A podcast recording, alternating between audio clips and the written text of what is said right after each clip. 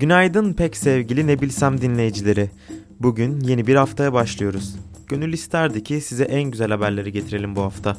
Ancak bu haftaya başlamadan biraz geçtiğimiz haftayı düşünelim, biraz hatırlayalım, kafamızdaki soru işaretlerine hafta sonunda cevaplar bulduk mu diye bakalım istedik. Haftanın gündeme en çok oturan haberlerinden biri seçilmiş başkan Joe Biden'ın Beyaz Saray'daki başkanlık koltuğuna oturmasıydı. Yemin törenine damga vuran kişiler ve davranışlar da vardı tabi. Koltuk devrinden önce Beyaz Saray'ı terk eden eski başkan Trump, yemin töreni şairi ünvanıyla okuduğu şiirle tüm dünyayı büyüleyen 22 yaşındaki şair Amanda Gorman ve mütevazı kıyafetiyle töreni izlemeye gelen eski demokrat başkan adayı Bernie Sanders gibi. Ancak dünya gündemi ABD başkanlığından ibaret değildi elbet.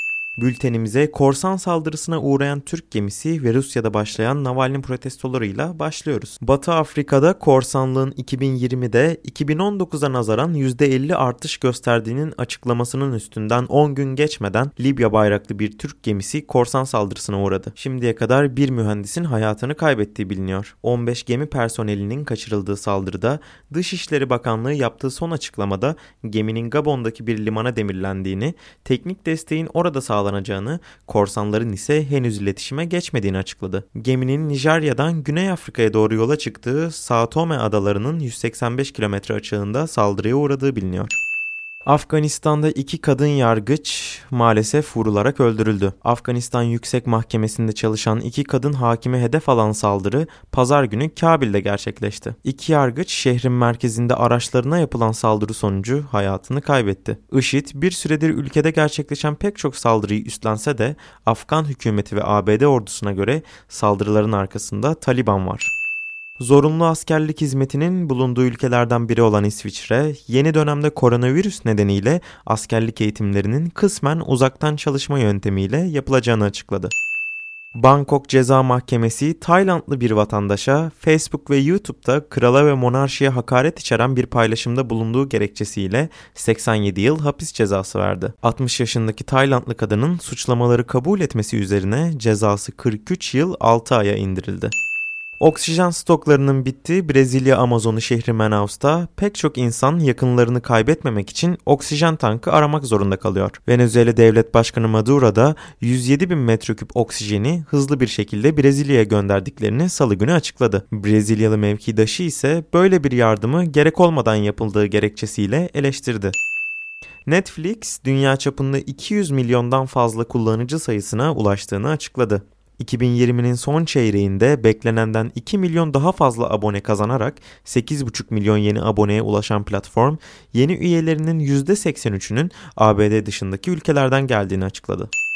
Fransa Başkanı Macron'un ekibinden yapılan açıklamaya göre Fransa, Cezayir'e sömürge döneminde uyguladığı yanlışlarla hesaplaşacak. Ancak bu durum için resmi özür dileme gibi bir durum olmadığı da belirtildi. Cezayir 1962'de 8 yıllık bir savaşın ardından 132 yıllık Fransız sömürgesinden bağımsızlığını ilan etmişti. Terörün kendisi kadar kötü emellerle yapılmasa da aynı sonuçları doğuran bir diğer eylemde umursamazlık ve kural tanımazlık. Ukrayna'da konut olarak inşa edilen bir binanın dönüştürülmesiyle işletilen huzur evinde çıkan yangında 15 kişi hayatını kaybetti. Başkanlık koltuğuna oturmasından kısa bir süre sonra yeni başkan Biden, Trump'ın 2016 yılında seçim vaatlerinden biri olan Meksika sınırına duvar yapma projesinin durdurulduğunu açıkladı. Meksika Dışişleri Bakanı ise kararı memnuniyetle karşıladıklarını belirtti. Almanya'nın Ruhr eyaletindeki Bochum Üniversitesi'ndeki araştırmacı omurilik zedelenmesinin ardından felçlik alan ve tedavi edilemez denen farelerin beynine enjekte ettikleri tasarımcı protein ile 2-3 hafta içerisinde farelerin yürümeye başladıklarını açıkladı. Erken sevince mahal olmaması için ihtiyatlı yaklaşan bilim insanları bu durumun omurilik felçli insanlar için umut verici bir gelişme olduğunu fakat araştırmanın tamamlanması için önlerinde uzun bir süreç olduğunu ifade etti.